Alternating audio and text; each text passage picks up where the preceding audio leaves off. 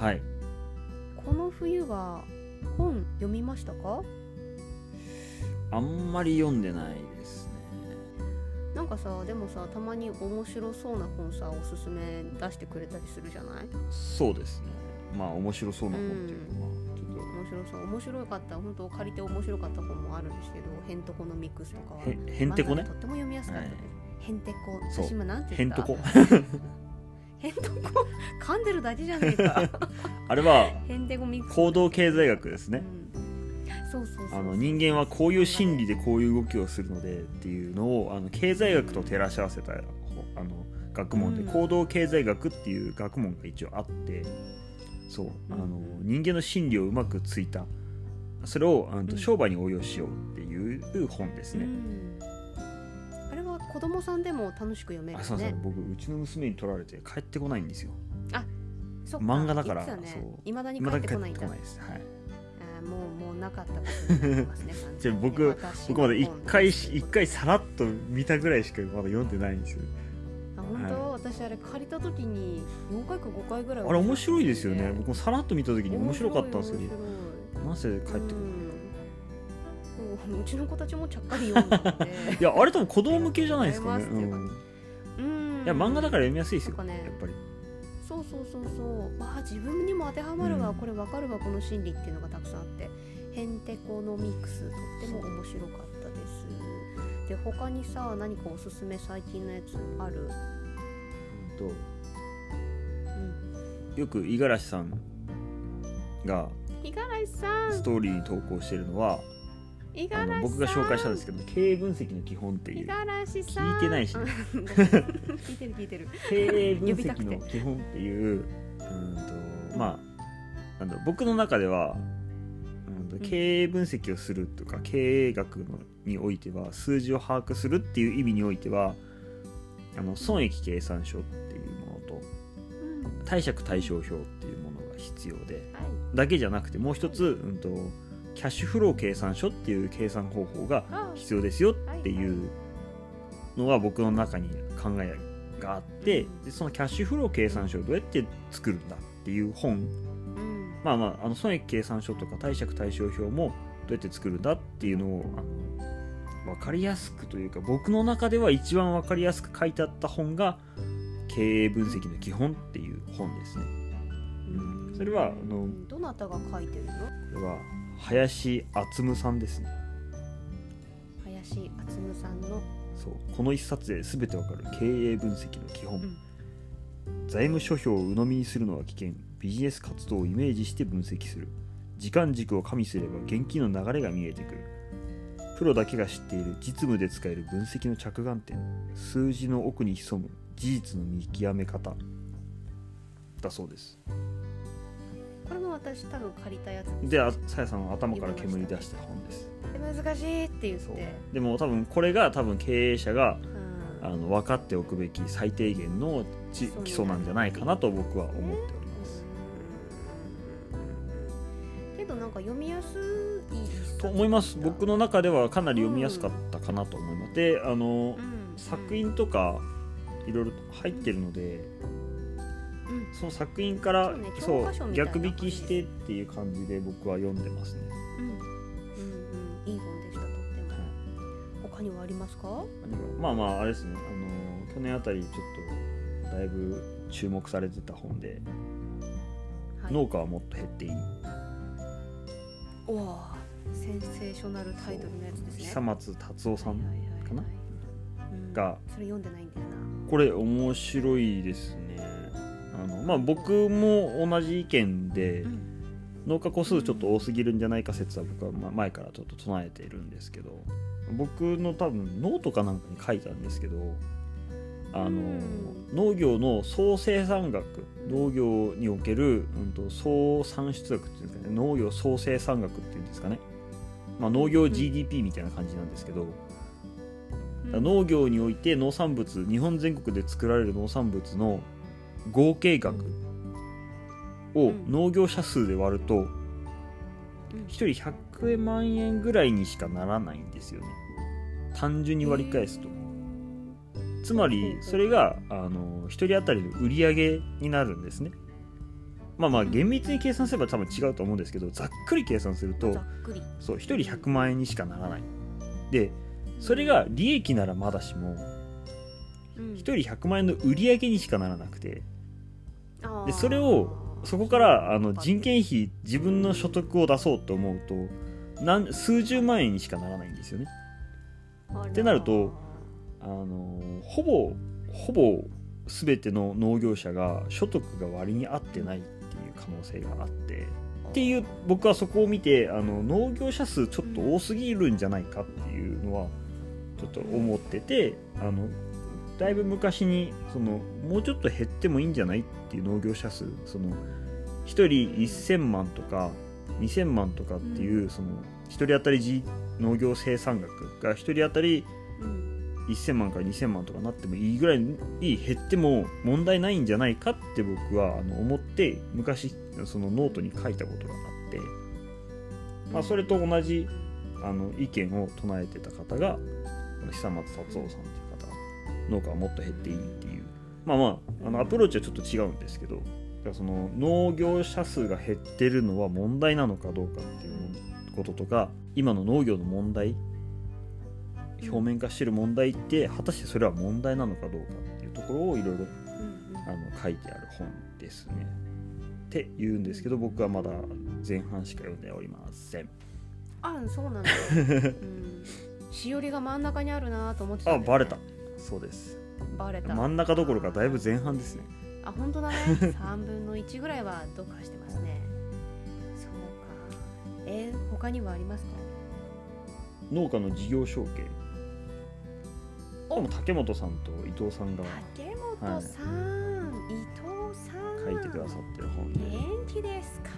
っていうことですね。まあ、これはもう言わずもがなですよ。もうやっぱり私も持っております。そう、僕はちゃんとサイン切りいただいてますからね。しかもなんかマッサンって書いてあったんで、そう、ほらマッサンありがとうって書いてくれてるんですよ。本当にこれは家宝ですよ、家宝。私にはありがとうございますだけでさやさんという見バレはしてませんでした。ちょっと自分で言わないから分かんないですよそれは。だって恥ずかしいじゃん、 なんかそんなそら言わなかったら気がつかないですよ。いや、 やだよ、恥ずかしい、そんなね名乗れないと思ってあのね、とってもあのいい内容で、やっぱり全国にいっぱい悩んでる人いるんだなっていうのが本当にね感じる、あの体験談をね交えながらね、うん、書かれた熱い思いがこもった一冊だなっていうふうに感じました。私あの僕ら若手、うん、これから譲り受けるであろう若手でも、譲り受けた瞬間にはもう次の世代のことを考えて動かなきゃいけないんだなっていうのはちょっと僕もハッとさせられましたね。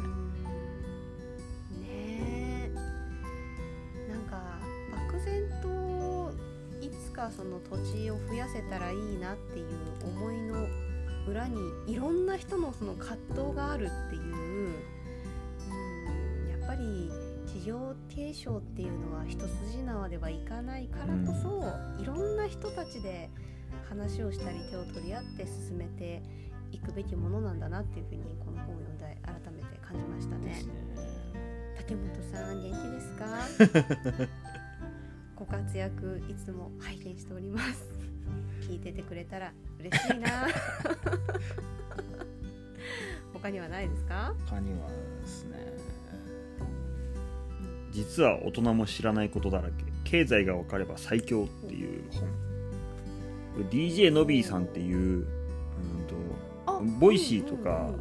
あとは Spotify もそうかな、結構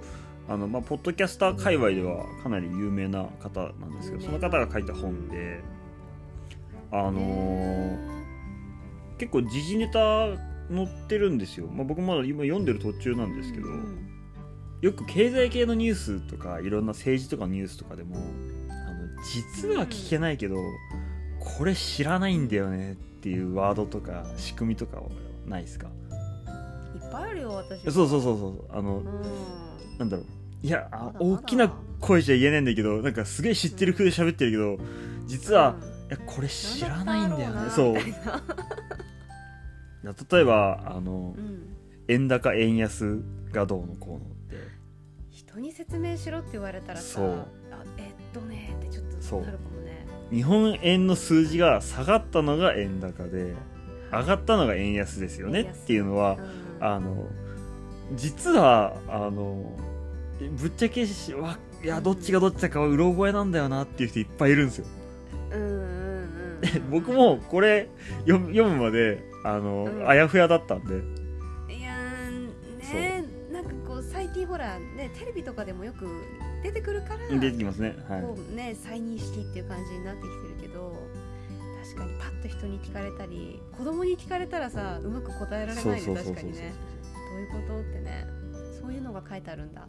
さあとはそのなんだ、うん、今のこれ今のその現在のにせんこれ書いてにじゅうにねんかにせんにじゅうにねん段階のあの国際経済とか国内もそうだしあと政治の動向とか海外の政治の動向とかも結構書いてあるのでのなんでウクライナとロシアが戦争しているのとかあの中国の一帯一路政策とかって何とかあとはその中国とか香港とか台湾とかの関係性ってどうなってるのとか実はこれあの現状の現代の経済学だけじゃなくてこれってあの世界史とかも結構絡んでくる、うんうんうんうん、なぜ香港と中国ってそんなに、はい、あの仲悪いな、うん、ギクシャクしてんのっていうのはあの昔のイギリスが関係してますよねっていうのは世界史を習った方ならなんとなくわかるんですよ、ね、それも全部絡まっての今の経済今の国際社会なのであのそれもあの優しく紐解いてというか優しく解説してくださってるのがこの経済が分かれば最強っていう本ですね、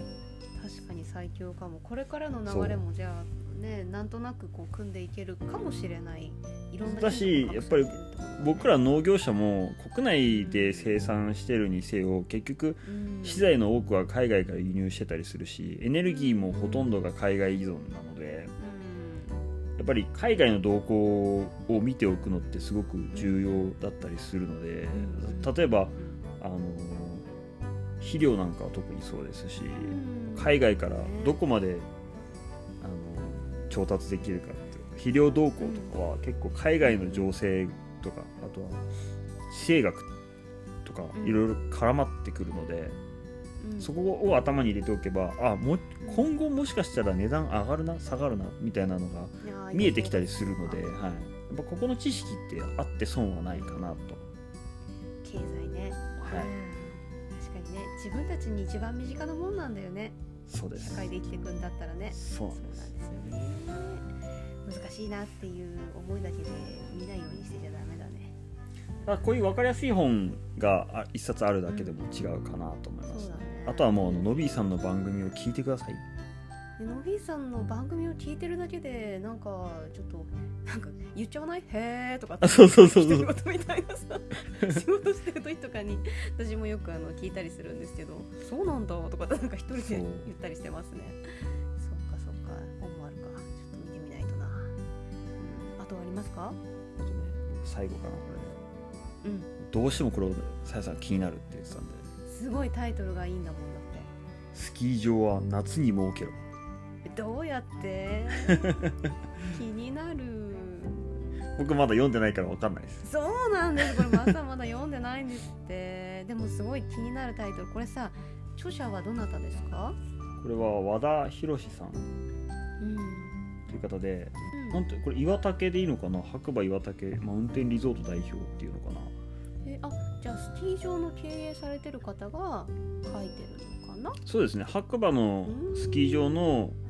多分経営者の方がそのまあ本当は多分これタイトル通りじゃないですかやっぱりそのスキー場って冬のリフト券ばっかりを当てにしてたビジネスモデルからやっぱり夏もきちんと週売り上げが立つような取り組みをした方がいいっていう話じゃないですかねきっとスキー場の夏の利用なんかその帯とかにはさどんなことが書いてあるの白馬なのに夏の来場者がはちばい増で冬を超えたえ超巨大ブランコいっかいごひゃくえんでも最大ごじかん待ちの大ヒット山頂に山頂に人気のあ東京の超人気パン屋を誘致テレビ取材が殺到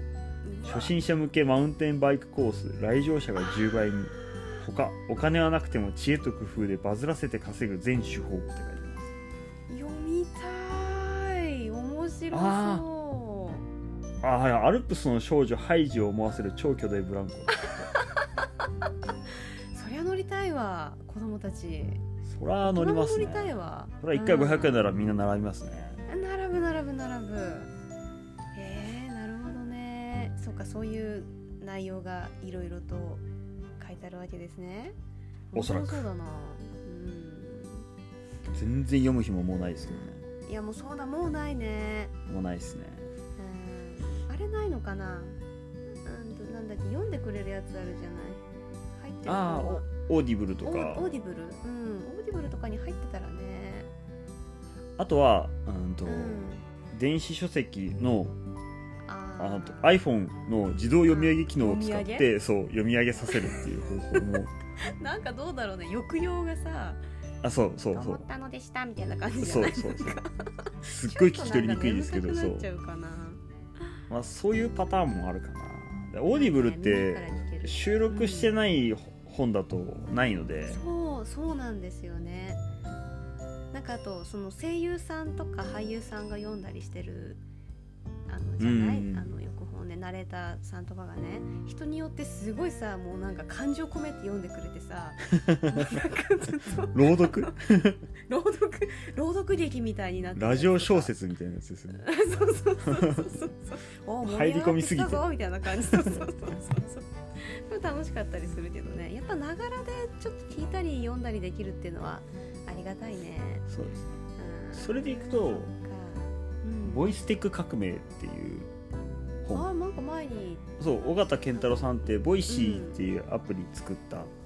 方の本も僕読みましたね。だから、うん、いずれ音声が、うん、あの日本の社会、世界の社会を変えていくんじゃないかっていう本、うん、これはそう読みました。これは面白いなと思って、まあ、僕ら音声配信をしている以上、うん、音声についてはちょっと調べておく必要はあるだろうなと思って。そうですよね、はい、ただ好きに喋ってるだけじゃダメっていうことですね。ここら辺はやっぱり、うん、音声ポッドキャスターとしてここら辺は読んでおいてますよねっていう鳴き声見たくなっちゃったポーそうでしたね、ポッドキャスターでしたね、私ですね、はい、一応ね、はい、そうですね。自分で言って今顔熱くなってきそう、恥ずかしくてなんかそうだね、もうね、こう常にね、あのいろんなお勉強していかないとダメですね。うん。そうね。いや、いいね、本っていうのはいいよね、やっぱね。うん、私も本。いや、読むの苦手なんですよ。あ、本当？買って満足するタイプなんですよ。あ、でもそれ私もわかる。紙で買いたいんだよね。私電子より紙派なんですよ。そう、わかる。そうそう、ちゃんと書籍派なんですよ。見てください、この本本棚、このずらずら。そう、すごいんですよ、マッサンの。大体読んでないですからね。本がね。そう。いやー、うちも本棚大きいの欲しいなと思うけど、いつもこう物をあんまり増やしたくなくて。あ、僕だってこれ本棚さんメーターの高さあります。さんメーター、にメーターごじゅうか。取れねえな、上の方。そう、上届かないんですよ。これさんメーターの高さの本棚なんで。上までぎっしり本がっていう、うん、ほとんど読んでないっていう。いやいや、本棚いいな。いつもね、そのなんかこう家具売り場とかに行くと本棚ばっかりこうどうしようかなって考えて、あら、いい加減買えばいいじゃないとかって家族にも言われるんですけど、やっぱり買わないで帰るんですよねあの大工さんに言ってあのぴったりサイズぴったしのものを作ってもらうのが一番いいですよ。気持ちいいですよ。いや、そう、そうなんだよね。なんかビッタジがいいの、私も。なんかお添え付けとか別のやつで置くのはあんまり好きじゃなくて。そうそうそうそう、いや、なんで本棚の話になってきた今度はダメだわね、今日はね、マッサンのおすすめ本のお話でございました。ありがとうございました。